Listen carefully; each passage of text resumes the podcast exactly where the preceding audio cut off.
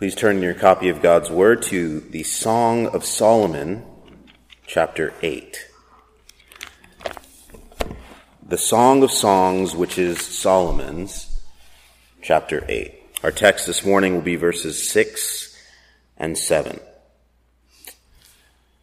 For the sake of context, though, I'll read uh, from verse 1.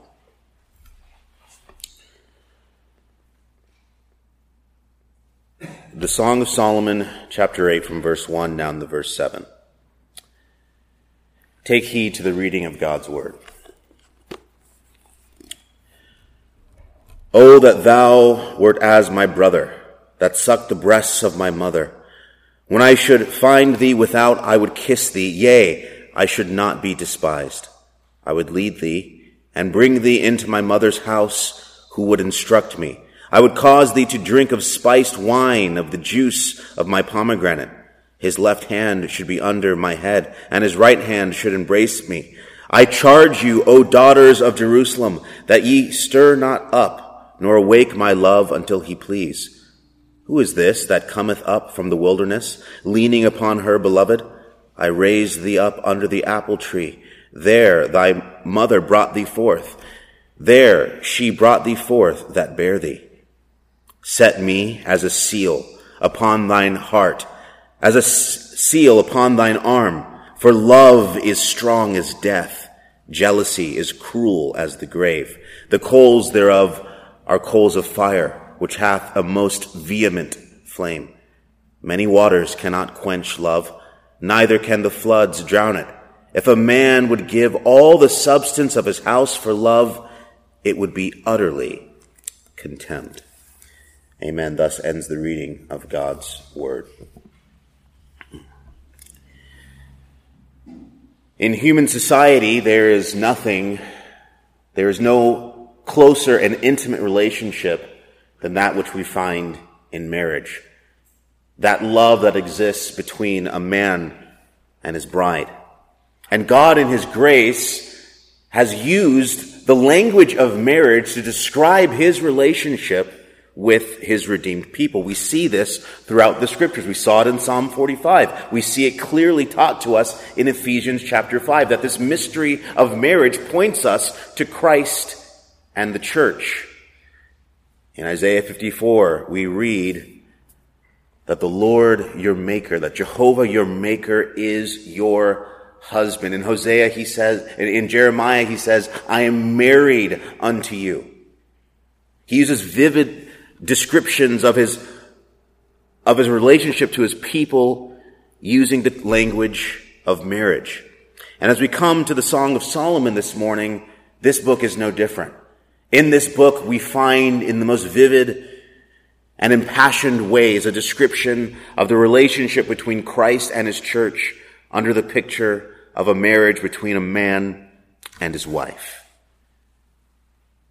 The Song of songs, which is Solomon's, the title given to it in verse, in chapter 1, verse 1, the song of songs, that is to say, the greatest song ever written. Just as the King of Kings is the greatest of all kings, and the Lord of Lords is the greatest of all lords, so this song is the greatest of all songs. Now, I ask you a question. What could the subject matter of such a great and wonderful song possibly be?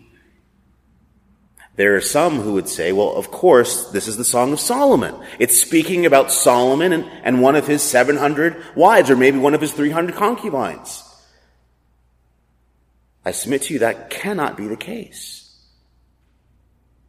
First of all, we know that Solomon marrying those pagan women was an occasion that brought ruin upon not only himself and his own household, but upon the kingdom of Israel. It led to the, to, to the church of Israel, to the kingdom of Israel being divided and being stuck in idolatry for generations. Not only that, Solomon's first wife was, it, was an unlawful marriage. He married the daughter of a pagan king, the daughter of Pharaoh. And likewise, all of his other 700 wives as well, it was unlawful for him to marry. Deuteronomy 17 plainly says that the king of Israel shall not take multiple wives. And because of his wives, he, his heart turned away from the Lord and he served other gods. and allowed idol- he was the first king to allow idolatry to be formally established in God's holy land. Now, this is not to say that Solomon was not a believer. Solomon, of course, was a man of God, but a man of God who was laden with sin like any of us here in this room. And he fell into a backslidden state. But God in his grace, we see, caused Solomon to recover. We see that in the book of Ecclesiastes. I'd say we'd also see this here in the Song of Solomon as well. How ironic is it that this man this man whose marriages, unlawful marriages were such a snare to his soul, would have such a beautiful revelation of the marriage between Christ and his church and what a marriage ought to be.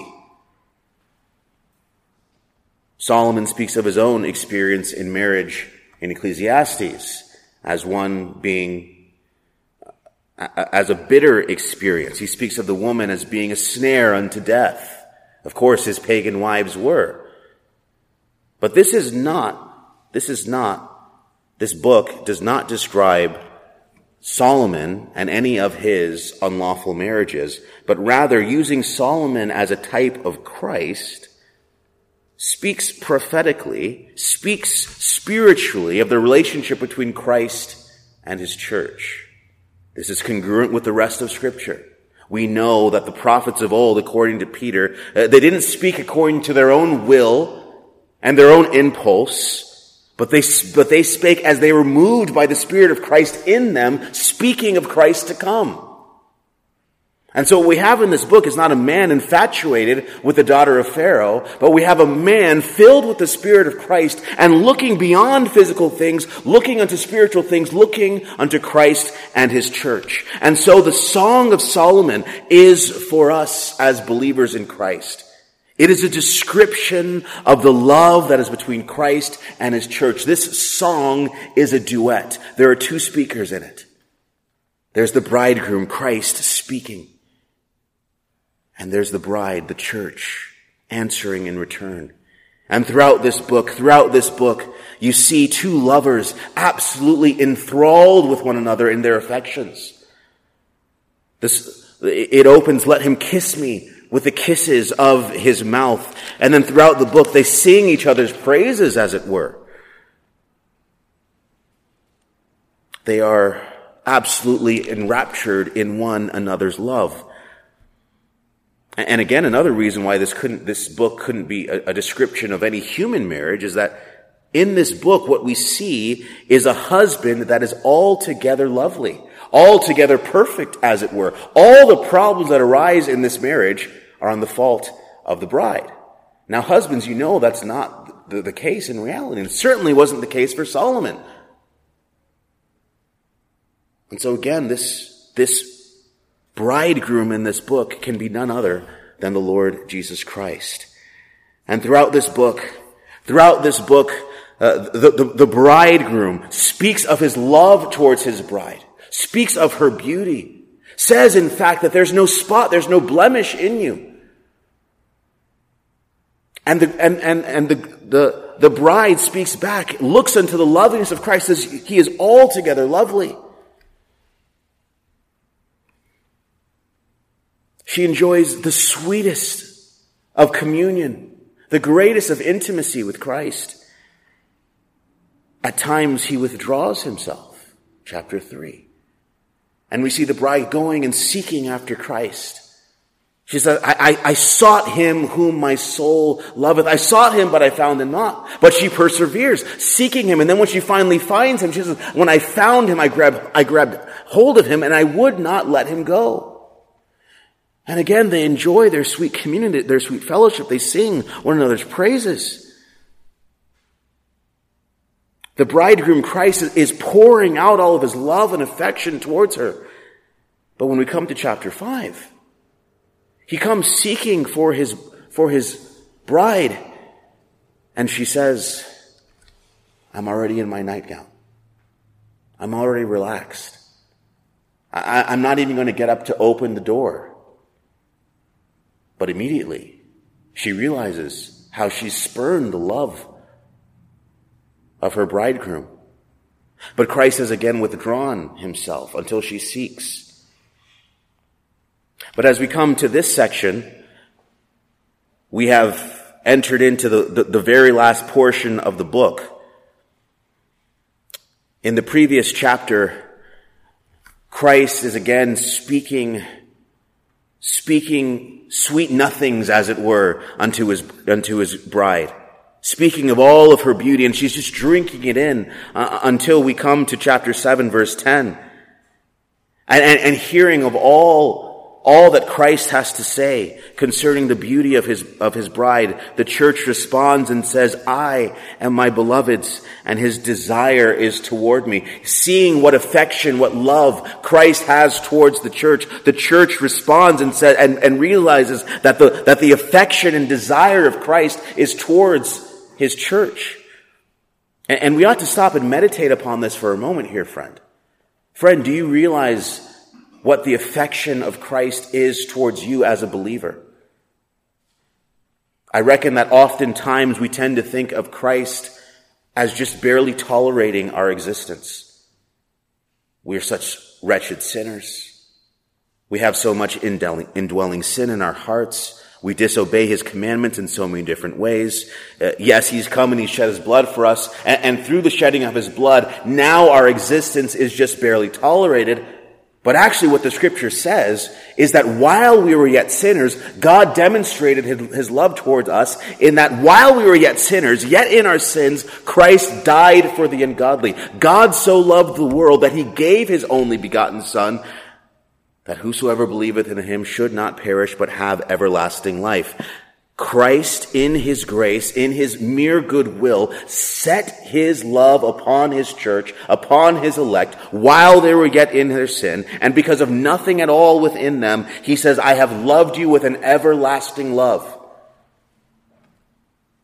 What I am trying to say is that even the death of Christ itself is not the reason that Christ loved you, but rather, the reason that Christ died for you is because he already loved you for no cause other than his mere good pleasure.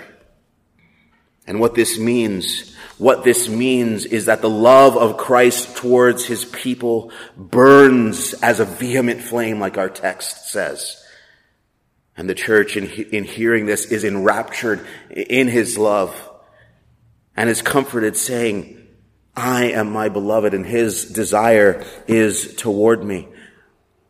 But as this book describes the Christian life, it, it, describes it as an, as an oscillation, as ups and downs. Christ is constant. His love burns evermore towards his bride. And there, there is an unquenchable love towards, uh, towards Christ in the church, in the heart of the believer as well. But you know by experience that we are so we are so inconsistent. We're so inconstant. At times, we enjoy sweet communion with Christ. We're on fire for the Lord. We desire to, to commune and to fellowship with Him. We desire to worship Him. But oftentimes, our affections grow cold. We, we, we fall into routines of religious formalism. And when Christ would come and seek us out and to enjoy more of his communion and fellowship, we're oftentimes like the bride in chapter 5 and say, well, I'm too comfortable right now. I'm not even going to get up and open the door to let you in.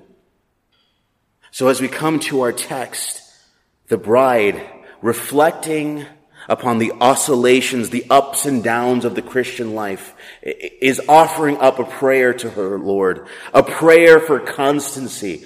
She's asking him that, that no longer would she be so inconsistent in her walk with the Lord, but that she would be set as a seal upon his heart, so that she would be rooted and grounded in his love, so that she would not change day by day, but that she would no longer backslide, but that she would rest in his love, rest in his bosom, and enjoy an everlasting communion with him. Our text this morning, verses 6 and 7, is a petition. We're, we're, coming to a section of the Song of Solomon where the bride, the church, is speaking. It, it is her petition offered up unto the Lord for constancy in communion with Christ. And so as we take up these words, we take it up under this theme that the love between Christ and the church is unquenchable. The love between Christ and the church is unquenchable. And we'll consider that, th- that theme under three headings. First of all, we'll consider the bride's petition. The bride's petition. Secondly, we'll consider the bride's passion. And lastly, the bride's persistence. So take first of all the bride's petition. Looking at verse six, she says, set me as a seal upon thine heart, as a seal upon thine arm, for love is strong as death. The bride having experienced the love of Christ and looked upon herself and seen her own inconstancy, her own inconsistency, desires that she would no longer be tossed to and fro by the waves of her own emotions, but that she would be rooted and grounded even upon Christ's own very heart. She says, set me as a seal upon thine heart. This takes us back to that imagery that we find in the book of Exodus. How, how the priest in his, gar, in his, in his priestly garments had the names of the 12 tribes inscribed upon those stones on his breastplate. So that when he, when he did his priestly office, he was to have the heart of, uh, he was to have the names of God's people on his heart as he offered up the sacrifices to make atonement for their sins. This points us to the heart of Christ. And this is, this is in fact the reality. When Christ went unto that cross, he had the names of his elect written on his heart. He did so willingly, not by constraint, not because anyone forced him, but he went willingly of his own will, so that he might redeem his bride. There's a book aptly titled From Heaven he came and sought her. And indeed, that is the case. We read in the scriptures of a man, a man named Jacob so in love with a woman that he was willing to serve for seven years, serve her father for seven years. And that, that time went by as nothing because of the love wherewith he loved her. That pales in comparison to the love wherewith Christ loves his church, loves you, believer. Christ was willing to come Though he was in the form of God, he was willing to take on him the form of a servant and humble himself and suffer as a man, to be beaten and bloodied and spat upon by creatures that he himself made and sustained by the word of his power. Even in that very moment, he was willing to die the death of a cross because of the love that he has for his bride. He was willing to pay such a high bride price because of this unquenchable love that he has towards his bride. And the bride, the bride seeing what, what an amazing beloved it is that she has. How he is altogether lovely. And yet feeling the pangs of her own, her own sin that wrestles within her spirit, causing her to do those things which she ought not to do. Desires desires that she would be made constant, constant in her own affection towards her Savior. And she says, Set me as a seal upon thine heart. She looks unto her Savior and desires that in his affection toward her, he would always have her upon his heart and deal and act in such a way that demonstrates it. If the heart represents the affection of Christ, then the arm represents his power as a seal upon thine arm. Here, she petitions, she asks that Christ would deal and act, exercise his power in such a way, all with an eye towards remembrance to her, that he that he would direct all things in his, according to his providence for the good of his church. That she would be comforted, comforted to know that although her own heart is changing, her own afflictions, affections are fleeting at times, that, at, that she often backslides, Yet nevertheless, she is upheld by the arm of her husband, the arm of her lover, with, an, with a power and with a love that is never changing.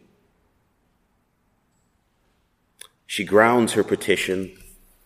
She grounds her petition and what's to follow. For love is strong as death. Jealousy is cruel as the grave. The coals thereof are the coals of fire which hath a most vehement flame. Here we see the bride's passion. I don't have to prove to you that the love of Christ towards his church is an unquenchable love. It burns as a most vehement flame, or as it is in the original, in the Hebrew, actually it says a, a flame of Jehovah. Which takes us back to that flame in the tabernacle, which was lit by God himself, which was always to be burning day and night. I don't have to prove to you that the love of Christ towards his church burns vehemently. But really, the context here is speaking of the love of the bride towards the bridegroom, the love of the church towards Christ. Now you might stop and say, how can this be? As a Christian, I, I, don't really see this unquenchable love in myself. I don't see this fervent love towards Christ. Even you, preacher, you've said that we're in constant, that we're fluctuating, that we're oscillating in the Christian life. And that is true. But at the end of the day, the love that the believer has towards Christ is something that is wrought in them by the Holy Spirit. When that seed of faith is implanted in you in the work of regeneration, there is something unquenchable, something that can never be entirely extinguished that is wrought in your soul so that even your own sin cannot quench it. Do you see that? Even if you're in a backsliding state, when you look upon yourself in the mire of your sin, you'll have a deep longing and you'll long for those times when you had that sweet communion with Christ and you'll say, Oh, that I wasn't such a sinner. oh, that I didn't allow my sin to interrupt my communion with Christ. And there'll be something burning, burning inside of you to return, to return unto your Savior, to return unto communion with Him. The fact that you as a Christian can recognize when you are spiritually dry and destitute of any feeling, feeling of communion with Christ is in fact a sign that the love of Christ really is in you. Because if you were dead in your trespasses and sins, you would be none the wiser for the fact that you're so far from Christ. That's why this woman, this, that's why you are praying this prayer as a believer desiring to have that communion. Oh, I've backslidden. I've betrayed him again. But oh, that he would set me as a seal upon his heart and upon his arm, that he would uphold me. Because the love that I have for him, even though it's such a, a, a working, I'm a walking contradiction. I have the spirit in me, yet I have this indwelling flesh, this indwelling sin. Yet this love, this love that grips my soul, this love that's wrought in me because he first loved me, therefore I love him. This love is as strong as death. It's as strong as death, just as death is inescapable. Just as when death lays its grip upon any man, it's got him, and there's no coming back, naturally speaking. So this love, this love that's wrought in the heart of the believer by the Holy Spirit is as strong as death.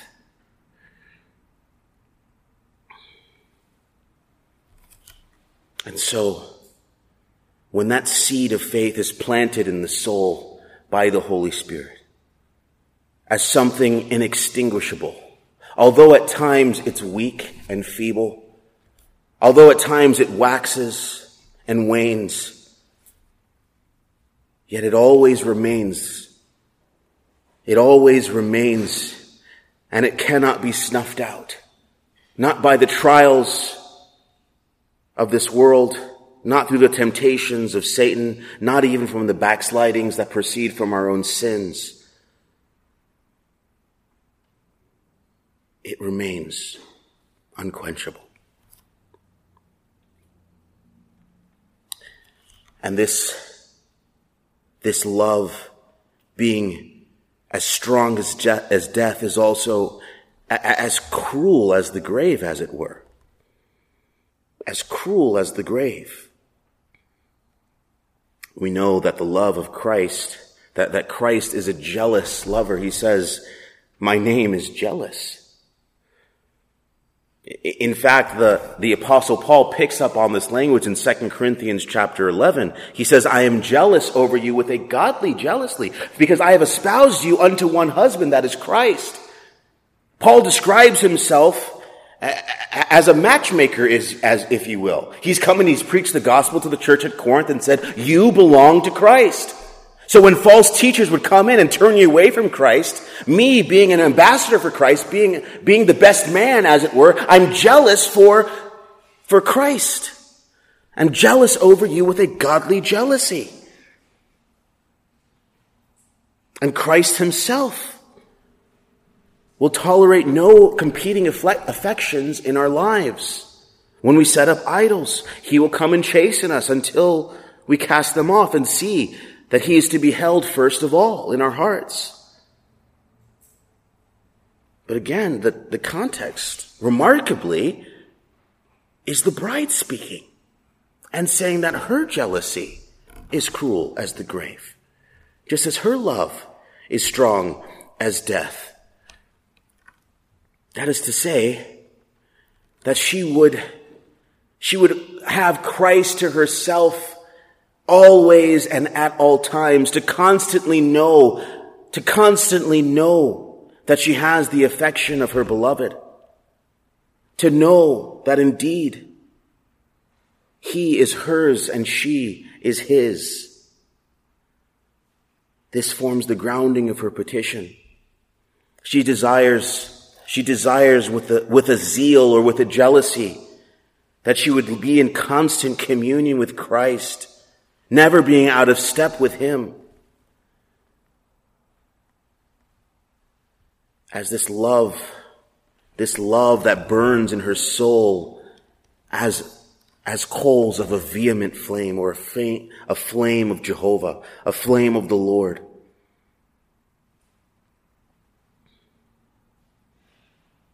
If you know Christ this morning, if your heart has been turned from darkness unto light, and you've experienced the power of his salvation, if you've been redeemed, if you've seen the ugliness of your sin and recognized all that your sin deserves from the hand of a just God, and you've seen that you rightly deserve God's wrath, and yet despite all of that, Christ died for you when you were yet ungodly.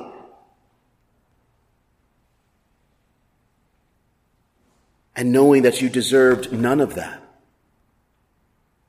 That inflames a love in Christ towards your soul, as the apostle says. We love him because he first loved us. Perhaps in life you've experienced, you've experienced betrayal in the realm of human love.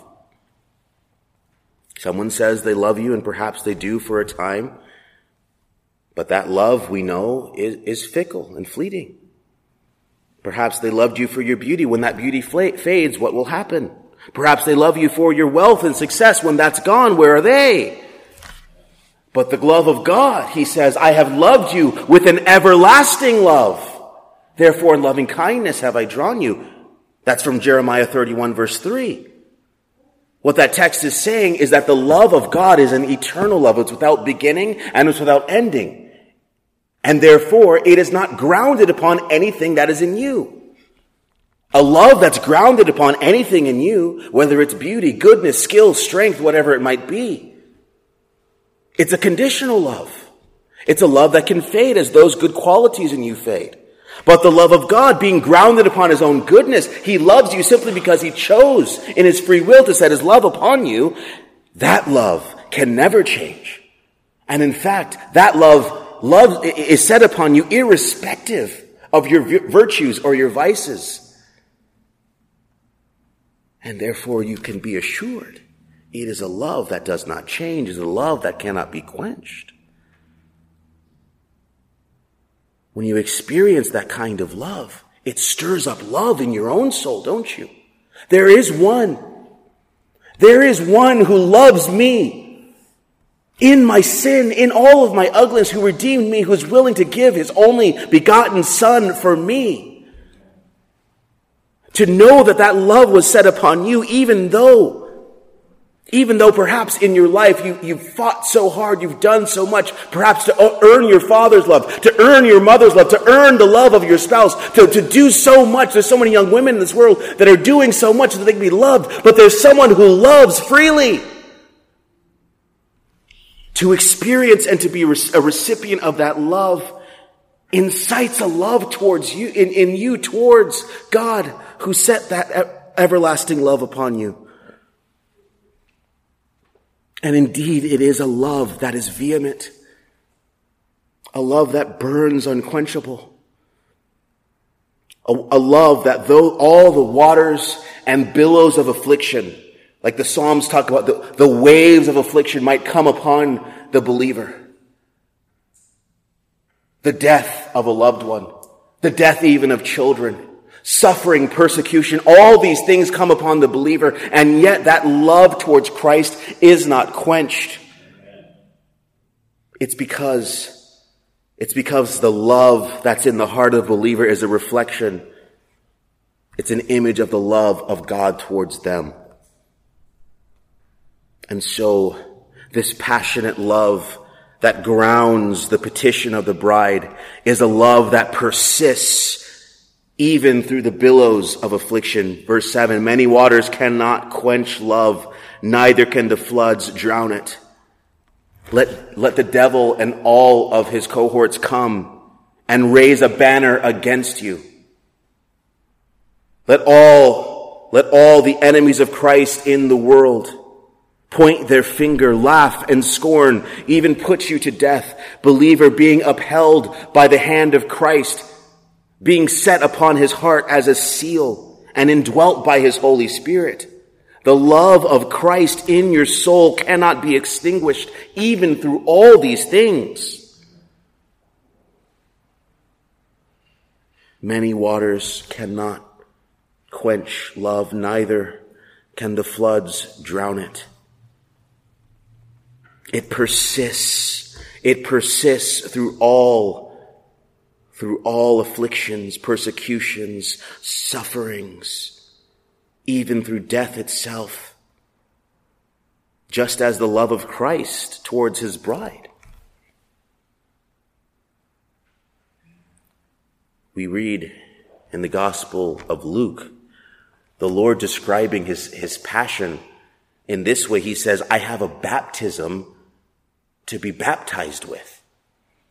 That is, the floods of God's wrath were to be poured out upon Christ. The billows and waves of affliction and suffering came upon Christ. And yet all these things could not quench his love towards his bride. And we, being recreated in the image of Christ, have an image of that love created in us and sustained in us, not by our own strength, of course, but by the Holy Spirit that regenerates and sustains us. And by the love of Christ that constrains us. Paul, the apostle, a man who was persecuted, a man who received stripes by the whip, on his back, a man who was stoned, a man who suffered many things. His own testimony is that the love of Christ constrains us. That I must continue on in this ministry, though it brings me bodily harm, persecution, and even death, because I'm constrained by the love of Christ so that the many waters of affliction and persecution cannot quench even this love that Christ has instilled in me.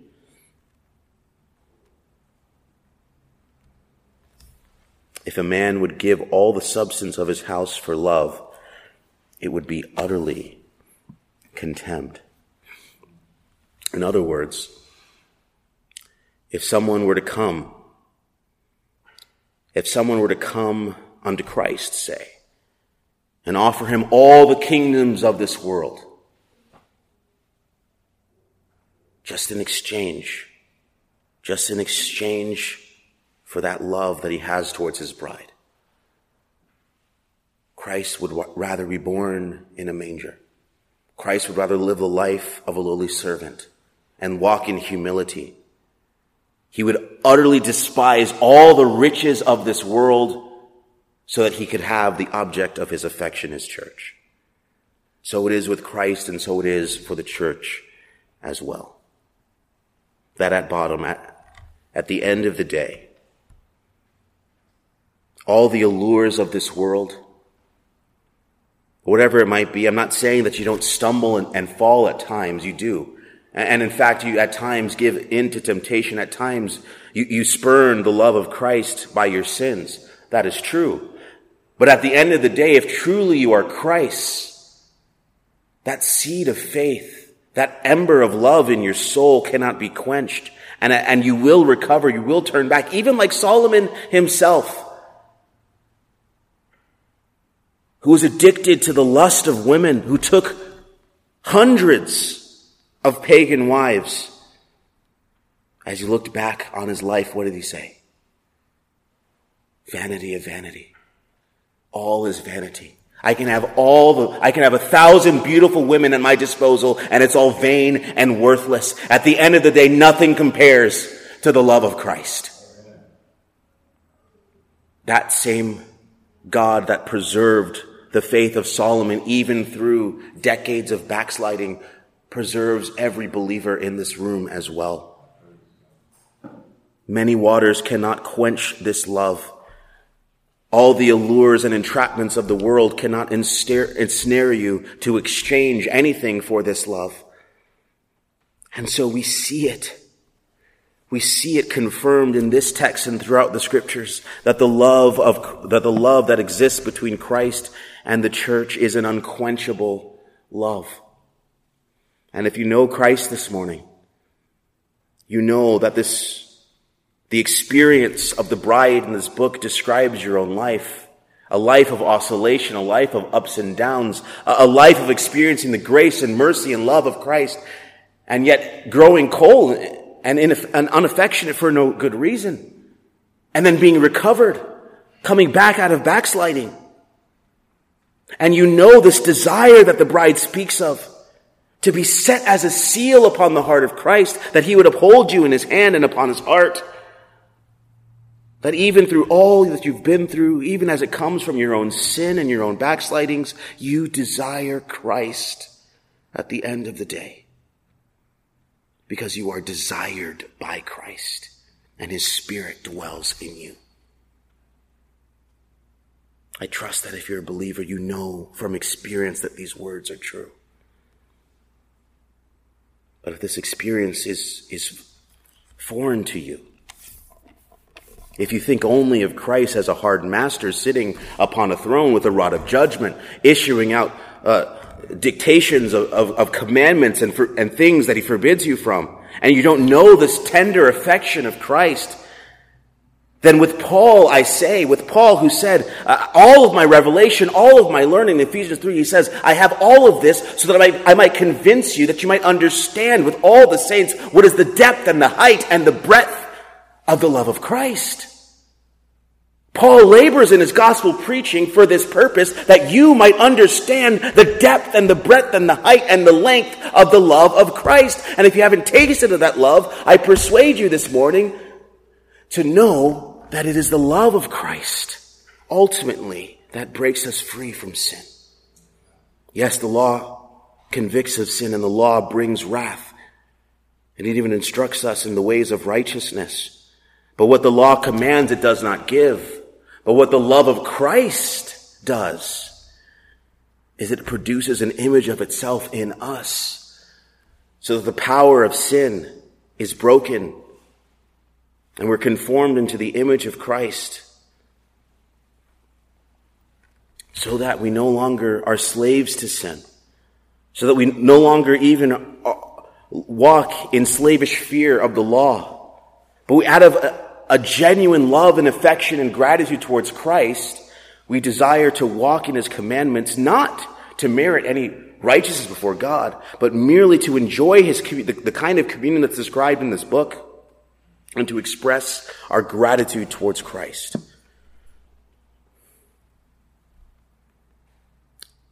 The cross of Jesus Christ is the ultimate demonstration of divine love. A love that burns as a vehement flame. A love that is unquenchable. Be, be persuaded this morning that the preaching of the gospel, the preaching of the gospel doesn't merely speak of a God that tolerates your existence or begrudgingly accepts you in his household, but of a God who loves, whose love towards you is as a fervent flame.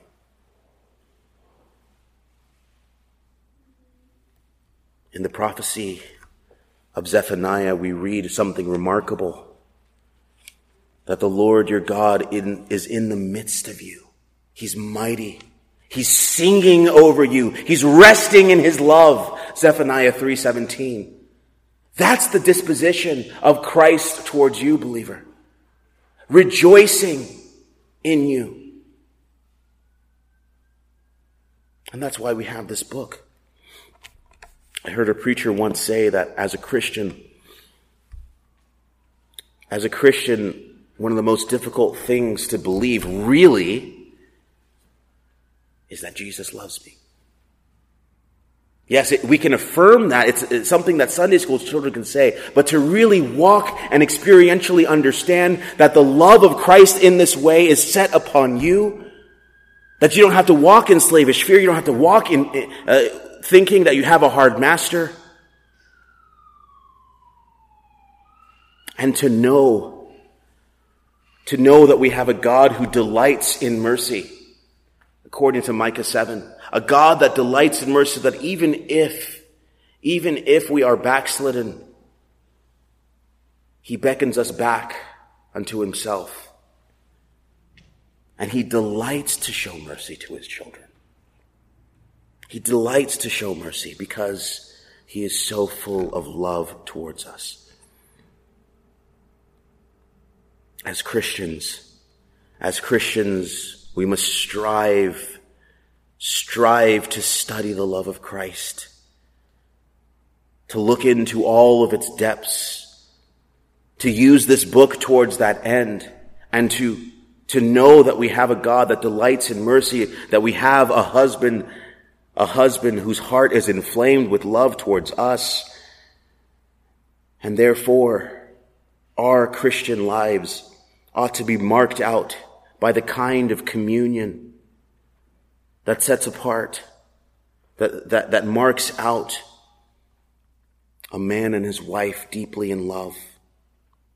As we even come to a day like this, the Lord's Day, how do we look upon it? There's a list of rules that we have to do. Don't do this. Don't go to that place. Or we can look at it as in this way. Our bridegroom, our beloved, calls us unto himself invites us on a honeymoon, as it were, so that we can bask ourselves in his love. We can hear his voice, as the, as the bride says in, in, in chapter 2 of Song of Solomon, the voice of my beloved. His words are sweet. When we look this, the fourth and all other commandments in this light, we see that really, really, they provide for us a way to express our love to Christ, as Christ himself says. He that loves me keeps my commandments. And so we ought to view the Christian life in this way. But at length, at length, what our text teaches us again is that the love of Christ towards us and even our own love towards Christ wrought in us by the Holy Spirit is unquenchable. Even through all the oscillations of the Christian life, even when the billows of affliction, persecution, suffering come upon us in this, in this world, even, even when our own sins cause us, cause us to have interrupted communion with Christ. That love remains unquenchable. And that is because he, he is unchangeable even in his love toward us. And this is all our comfort, and this is all our joy. Amen. Let us pray. Our Father in heaven, we thank you for sending Jesus Christ, your only begotten Son, while we were yet sinners, while we were yet without strength, as a demonstration of divine love toward us. We pray, we pray indeed that you would set us as a seal upon your heart and upon your arm. Hold us up in your hand. We feel it in our bones. We feel it in our soul that we're so inconstant. We're, we're so fleeting in our affections, even in our religion. So uphold us, we pray, by your mighty hand, and let indeed the flame of divine love burn even in our own souls, that we might constantly constantly run after Christ and when we find him, grab hold of him and not let him go. We pray, O oh God, that even this very day, we would, ex- that you would kiss us with the kisses of your mouth and that we sitting under the sweetness of your voice might be drawn, allured, allured to walk, walk step in step with you as you hold our hand, as we look for that blessed hope and the glorious appearing of the great God and our Savior Jesus Christ, in whose name we pray. Amen.